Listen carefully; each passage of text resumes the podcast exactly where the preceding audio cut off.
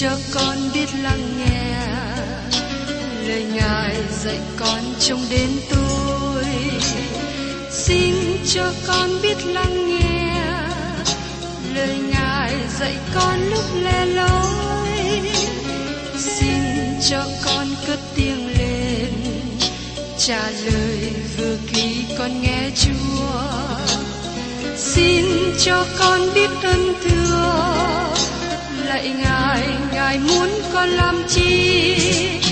Lời Ngài là sức sống của con, lời Ngài là ánh sáng nơi con, lời Ngài làm chứa tràn hy vọng, là đường để con không rời bước. Lời Ngài đêm chết ngất niềm vui, trọn vẹn ngàn tiếng hát đầy vơi. Lời Ngài đổi mới cho cuộc đời, lời Ngài hạnh phúc cho chân ai. Xin cho con biết lắng nghe lời Ngài dạy con trong cuộc sống. Xin cho con biết lắng nghe lời Ngài đừng theo bước đời con. Xin cho con biết sẵn sàng chờ đợi và vẫn nghe theo Chúa. Xin cho con biết sẵn sàng thực hành lời Chúa đã truyền ban. Hân hoan chào mừng quý vị đến nghe chương trình Tìm Hiểu Thánh Kinh. Đây là một chương trình học Kinh Thánh liên tục và hệ thống trong thời gian năm năm. Chúng ta sẽ lần lượt khảo sát từ Sáng Thế Ký cho đến Khải Huyền. Mục sư tiến sĩ Mạc Kỳ là người được Chúa dùng để sáng lập và thực hiện chương trình này. Ông tin rằng lời của Đức Chúa Trời có khả năng đáp ứng mọi nhu cầu cho tất cả mọi người trên thế giới, không phân biệt chủng tộc, văn hóa, trình độ tuổi tác hay phái tính. Ước mong quý vị theo dõi liên tục và giới thiệu cho thân nhân, bạn hữu cùng đón nghe. Kính chào quý vị và các bạn. Hôm nay chúng ta tiếp tục chương trình Tìm Hiểu Thánh Kinh ở trong sách Thơ Giăng thứ nhất. Như chúng ta đã thấy rằng, sứ đồ Giăng là người giảng dạy rất nhiều về tình yêu thương. Và sứ đồ Giăng nói cho chúng ta biết rằng, tình yêu thương không phải chỉ thể hiện bằng lời nói, nhưng bằng việc làm và lẽ thật. Tình yêu thương cần thể hiện qua đời sống của chúng ta. Tôi xin cùng với quý vị xem lại ở trong sách Thư Giăng thứ nhất đoạn ba câu hai mươi, và sau đó chúng ta sẽ tiếp tục tìm hiểu kế tiếp. Vì nếu lòng mình cáo trách mình thì Đức Chúa Trời lại lớn hơn lòng mình nữa và biết cả mọi sự. Con cái của Đức Chúa Trời có thể có sự bảo đảm tin chắc, nhưng giả sử rằng chúng ta không làm những gì chúng ta nên làm thì sao? Chúng ta có mất đi sự cứu rỗi không? Giăng nói rằng, vì nếu lòng mình cáo trách mình, thì Đức Chúa Trời lại lớn hơn lòng mình nữa và biết cả mọi sự. Chúng ta không mất sự cứu rỗi nếu lòng chúng ta kết án chúng ta. Đức Chúa Trời còn lớn hơn lòng chúng ta, lớn hơn điều chúng ta tin chắc. Ngài sẽ nghe lời cầu nguyện của chúng ta. Ngài là một Đức Chúa Trời tuyệt vời, phải không? Khi chúng ta làm cho Ngài buồn lòng, nhưng Ngài không làm cho chúng ta buồn lòng. Chúng ta có thể không có sự vững tin khi đến trước mặt Ngài.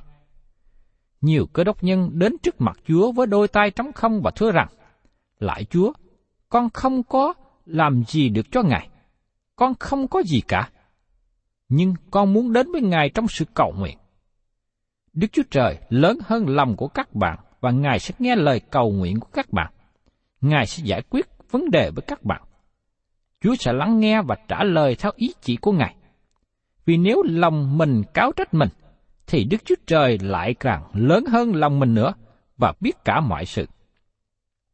Các bạn có thể nương cậy nơi Ngài, dù rằng các bạn không có sự tin chắc, bảo đảm, nhưng xin các bạn hãy đến cùng Ngài. Thưa các bạn, trước đây có một thanh niên đang gặp sự khó khăn về việc nghiện rượu đã đến và nói với tôi, thưa mục sư, tôi đã cầu nguyện cho chuyện này.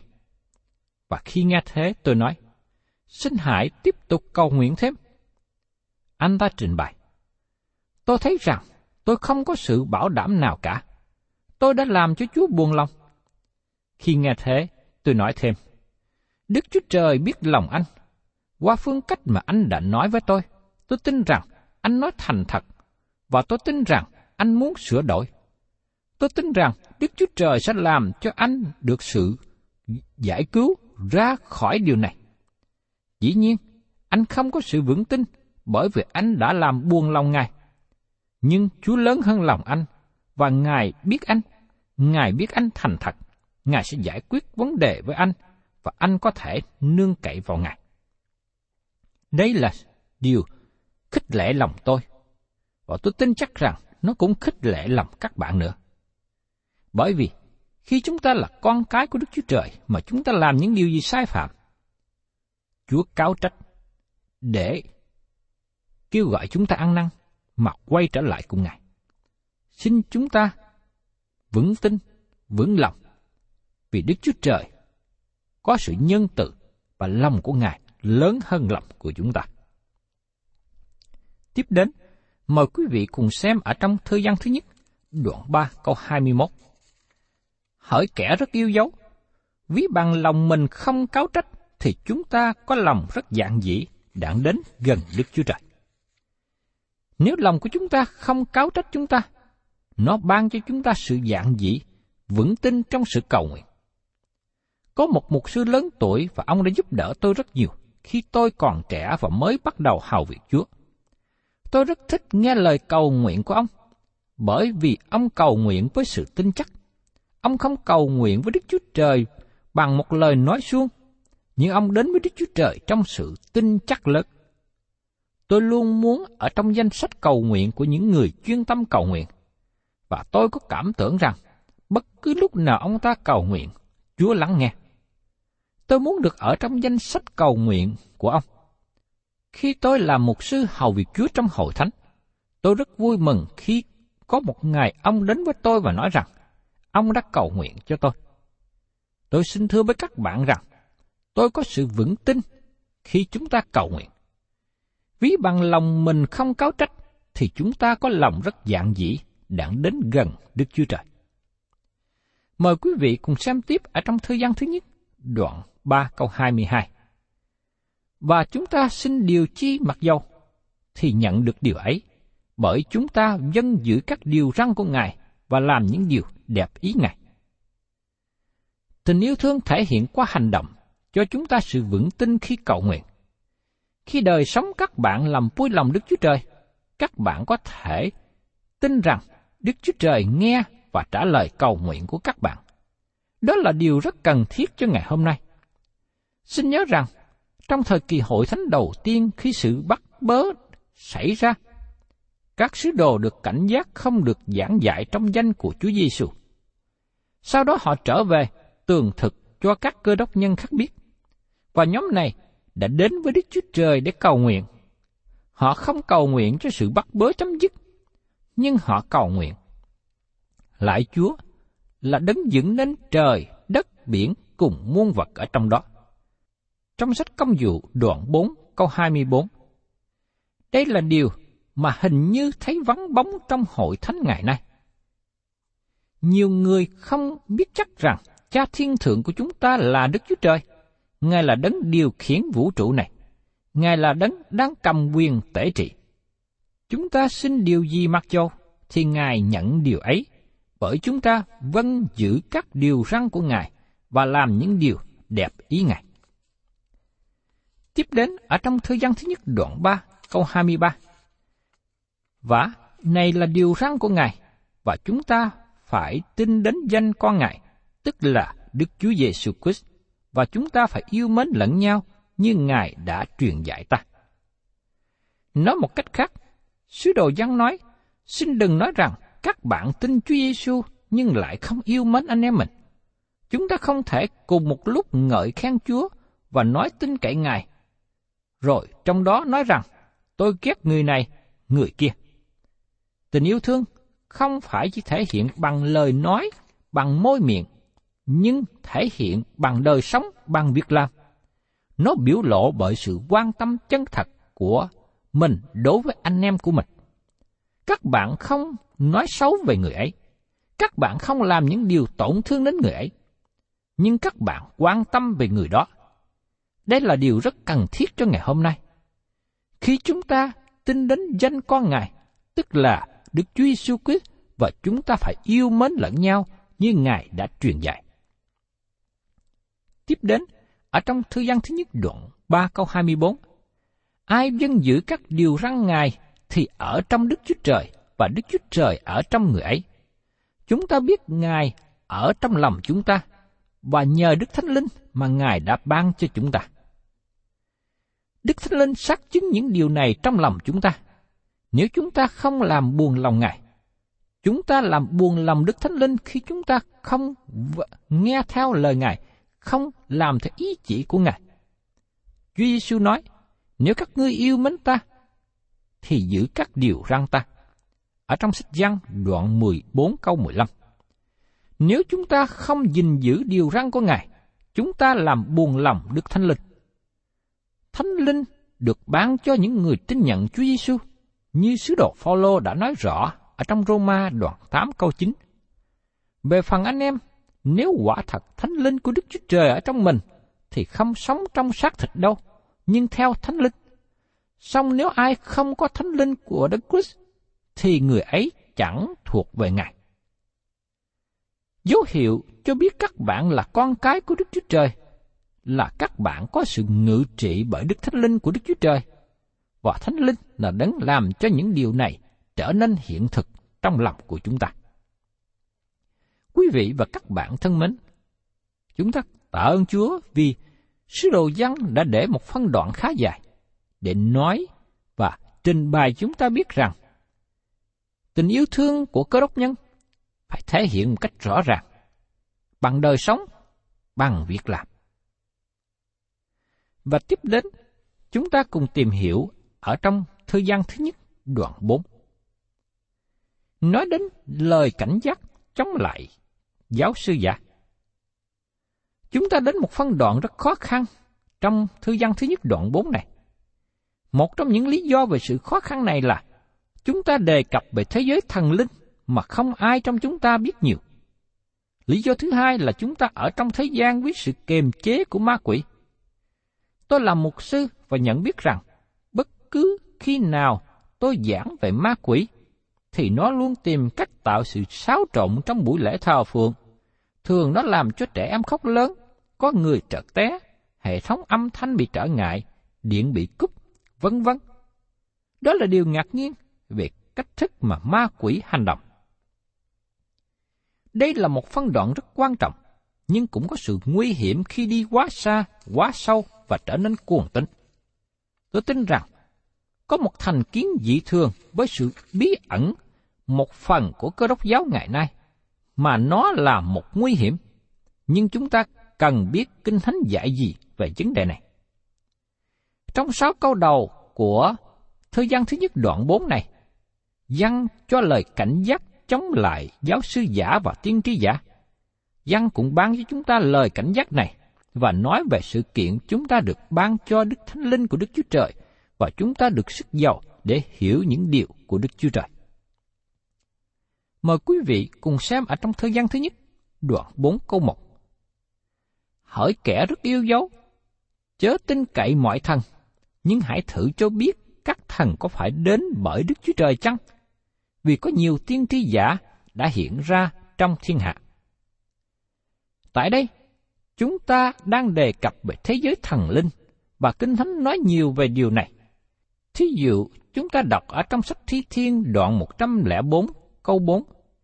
Ngài dùng gió làm sứ Ngài, ngọn lửa làm tôi tới Ngài. Và lời này được trích dẫn ở trong Hê-bơ-rơ đoạn một, câu bảy. Nói về thiên sứ, Ngài phán rằng, Đức Chúa Trời làm cho thiên sứ Ngài như gió, và tôi tới Ngài như ngọn lửa. Và tiếp đến trong Hê-bơ-rơ đoạn một, câu mười bốn. Các thiên sứ há chẳng phải đều là thần hầu việc Đức Chúa Trời đã được sai xuống để giúp việc những người sẽ hưởng cơ nghiệp cứu rỗi hay sao? Thưa các bạn, tôi chưa hề thấy một thiên sứ nào, và tôi chưa hề có một thiên sứ nào đến thăm viếng. Riêng cá nhân tôi nghĩ rằng, thiên sứ không có thực hiện những công tác liên hệ đến hội thánh. Tôi tin rằng, từ khi chúng ta được sự ngự trị của Đức Thánh Linh, chúng ta không cần đến sự hỗ trợ của thiên sứ. Tôi thà có Đức Thánh Linh hơn là có thiên sứ là loài thọ tạo của Đức Chúa Trời giúp đỡ tôi. Tôi nghĩ rằng chúng ta cần nhấn mạnh đến công tác của Đức Thánh Linh trong lòng, trong đời sống của chúng ta hiện nay. Không những chỉ có thiên sứ tốt phụng sự Đức Chúa Trời, nhưng cũng có thiên sứ sa ngã nữa. Trong Kinh Thánh cũng gọi là các thần. Mà xin chú ý rằng chữ thần này viết theo chữ thường. Trong các sách Tin Lành nói nhiều về sự kiện này trong thời của Chúa Giê-xu. Có nhiều thần không thanh sạch. Đó chính là ma quỷ. Chúng ta gọi như thế vì đây là từ ngữ mà Kinh Thánh dùng. Chúng ta là cơ đốc nhân được cảnh giác rằng hãy mang lấy mọi khí giới của Đức Chúa Trời để tham gia vào chiến trận mà nó vượt ra ngoài khả năng của chúng ta. Đây là một chiến trận thuộc linh. Phaolô viết ở trong Ê-phê-sô đoạn sáu câu mười hai: Vì chúng ta đánh trận chẳng phải cùng thịt và huyết, bèn là cùng chủ quyền, cùng thế lực, cùng vua chúa của thế gian mờ tối này, cùng các thần dữ ở các miền trên trời vậy. Qua câu này, cho chúng ta biết rằng ma quỷ có một tổ chức rất tốt. Trong quân đội của ma quỷ, phía trên có tướng chỉ huy, kế đến là cấp sĩ quan, cấp tá, cấp quý, phía dưới là cấp hạ sĩ quan và binh sĩ. Tôi nghĩ rằng Đức Chúa Trời có các thiên sứ của Ngài cũng được tổ chức rất tốt trong cùng phương cách này. Sứ đồ Giăng khuyên, hỡi kẻ rất yếu dấu, chớ tin cậy mọi thần, nhưng hãy thử cho biết các thần có phải đến bởi Đức Chúa Trời chăng? Ngày nay, chúng ta thấy hoạt động của ma quỷ rất mạnh mẽ và ở khắp mọi nơi. Có nhiều nơi, người ta thờ cúng ma quỷ. Cũng có các thầy tư tế phụng sự cho ma quỷ. Họ thờ ma lại quỷ, dâng tế lễ, đốt nhang đèn vàng bạc, nhảy múa, vân vân. Có nơi người ta còn lập hội sa tăng và thờ phượng sa tăng một cách công khai. Có nơi ma quỷ hiện ra và nhập vào một người nào đó để truyền dạy những lời của nó. Và những lời truyền dạy này được viết lại phổ biến ra, có khi nó trở thành kinh sách của ma quỷ. Ngày nay chúng ta thấy hoạt động của Sa-tan tỏa bại khắp nơi, nhất là nó xảy ra trong thời đại vật chất. Có nhiều nơi, nhiều phương tiện để ẩn núp và trá hình, làm cho người ta không dễ nhận dạng được chúng nó. Khi một người nào tin theo quyền lực siêu nhiên của ma quỷ của Sa-tan, chúng ta thấy họ rơi xuống đến mức rất tệ. Nhưng rất tiếc là nhiều thanh niên trẻ hiện nay không nhận biết được. Bởi vì ai không biết Kinh Thánh sẽ bị ma quỷ làm cho mù mắt và mù lòng. Tại đây, sứ đồ Giăng đang nói với những con cái của Đức Chúa Trời. Trước đó, ông đã nói cách nào chúng ta yêu thương người khác và giúp đỡ lẫn nhau. Nhưng chúng ta phải cẩn thận. Phaolô đã viết thư cho những người trong hội thánh Philip mà ông rất thương mến. Trong Philip đoạn một câu chín: Lại điều tôi xin trong khi cầu nguyện, ấy là lòng yêu thương của anh em càng ngày càng chan chứa hơn trong sự thông biết và suy hiểu. Thật là một điều tốt lành khi có tình yêu thương với nhau. Nhưng các bạn và tôi đang sống trong một thế giới lớn đầy gian ác. Thế giới mà chúng ta đang sống trong đó sẽ lừa dối chúng ta. Vì thế chúng ta phải cẩn thận. Có nhiều người nói rằng tình yêu thương làm mọi điều mà không biết suy xét. Phaolô đã cầu nguyện cho người Philip, ấy là lòng yêu thương của anh em càng ngày càng chan chứa hơn trong sự thông biết và suy hiểu. Vì thế, chúng ta cần phải có sự sáng suốt để nhận định. Có khi một người nào đó đến và nói rằng họ là một cơ đốc nhân, trong khi đó không thật sự như thế. Khi tôi đổi đến làm mục sư tại một thành phố lớn, tôi trải qua kinh nghiệm rất xấu. Tôi kể lại việc này để các bạn rút tỉa kinh nghiệm. Vào một sáng Chủ nhật sau buổi lễ thờ phượng, có một số người đứng lên đáp ứng lời mời gọi tiếp nhận Chúa Giê-xu. Tất cả những người đó đều được hướng dẫn cầu nguyện tin nhận Chúa Giê-xu, nhưng có một người trong số này chỉ muốn nói chuyện riêng với tôi. Tôi đã làm khoái chí khi có một người muốn nói chuyện riêng với mình. Vì thế, tôi mời ông vào phòng của hội thánh và giải thích cho ông về ý nghĩa của sự cứu rỗi. Ông tỏ vẻ rất thích thú, chú ý. Khi tôi mở Kinh Thánh ra muốn đọc một số câu, ông nói rằng, xin để cho chính ông đọc. Sau đó ông nói rằng ông muốn tiếp nhận Chúa Giê-xu. Chúng tôi cùng quỳ gối xuống và cầu nguyện. Ông ta khóc tuôn nước mắt và xưng nhận Đấng Christ. Khi chúng tôi đứng dậy, tôi sơ ý và hỏi ông, cuộc sống của ông hiện nay như thế nào? Ông nói, tôi rất ngại và nói ra điều này, nhưng vì vali đựng đồ của tôi bị giữ lại trong nhà trọ, họ không cho tôi lấy vali ra, bởi vì tôi không có tiền trả tiền mướn chỗ ngủ. Tôi rất làm ái ngại về điều này. Khi nghe thế, tôi hỏi ông ta, ông thiếu bao nhiêu tiền? Ông nói rằng, tôi chỉ thiếu bảy mươi nghìn đồng, tương đương bảy đô la. Các bạn làm gì cho một người mới trở lại tiếp nhận Chúa Giê-xu và bị kẹt, có thể mất vali đồ chỉ vì thiếu bảy mươi nghìn đồng? Vì thế, tôi cho ông ta số tiền này. Sau đó tôi đi ra xe, nơi mà vợ tôi đang ngồi chờ đợi tôi. Tôi rất vui và kể lại cho vợ tôi những gì xảy ra, và tôi thấy sự việc diễn tiến tốt đẹp thế nào. Nhưng, thời gian trôi qua, sáu tuần lễ sau đó, tôi thấy hình của người đàn ông mà tôi đã cầu nguyện tiếp nhận Chúa Giê-xu và tôi giúp đỡ tiền xuất hiện trên báo. Tin tức cho biết rằng ông ta bị bắt. Ông nói, tôi sống trong thành phố này sáu tháng nay. Tôi nhờ tiền giúp đỡ của các mục sư. Khi nghe thế, tôi biết rằng tôi là một người trong những số này.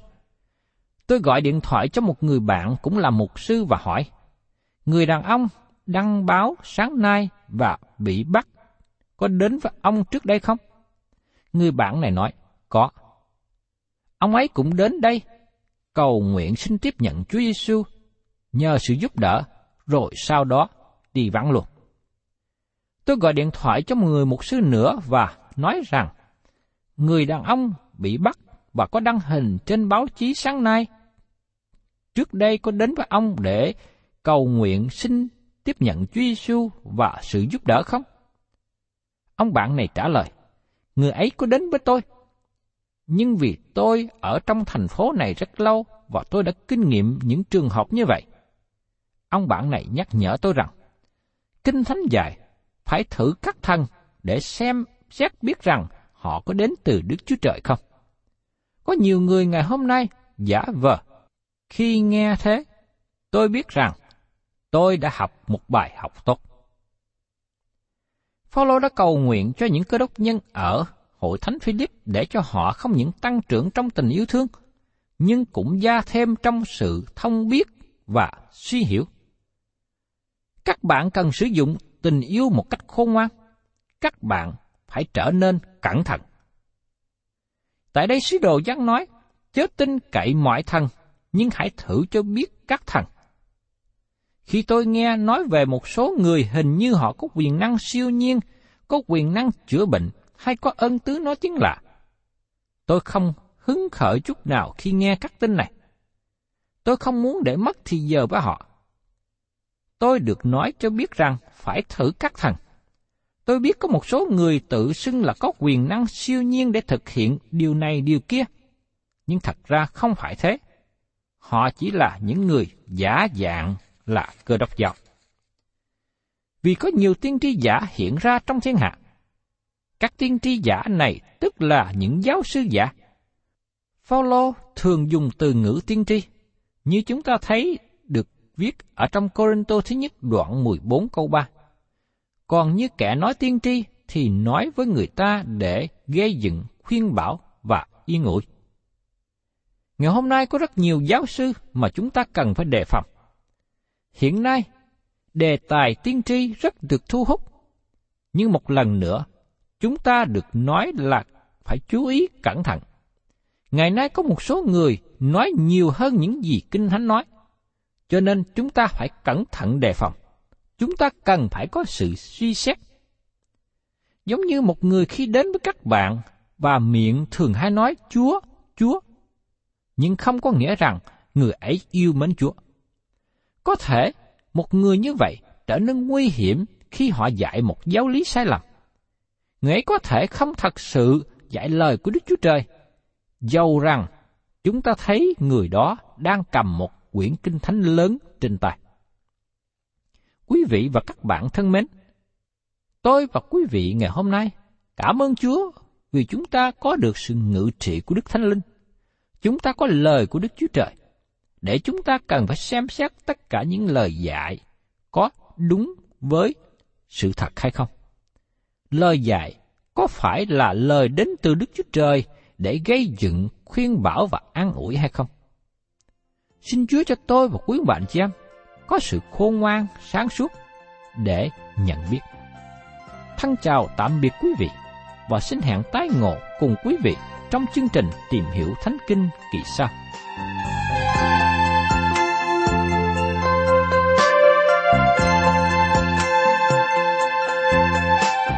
Cảm ơn quý vị đã đón nghe chương trình Tìm Hiểu Thánh Kinh.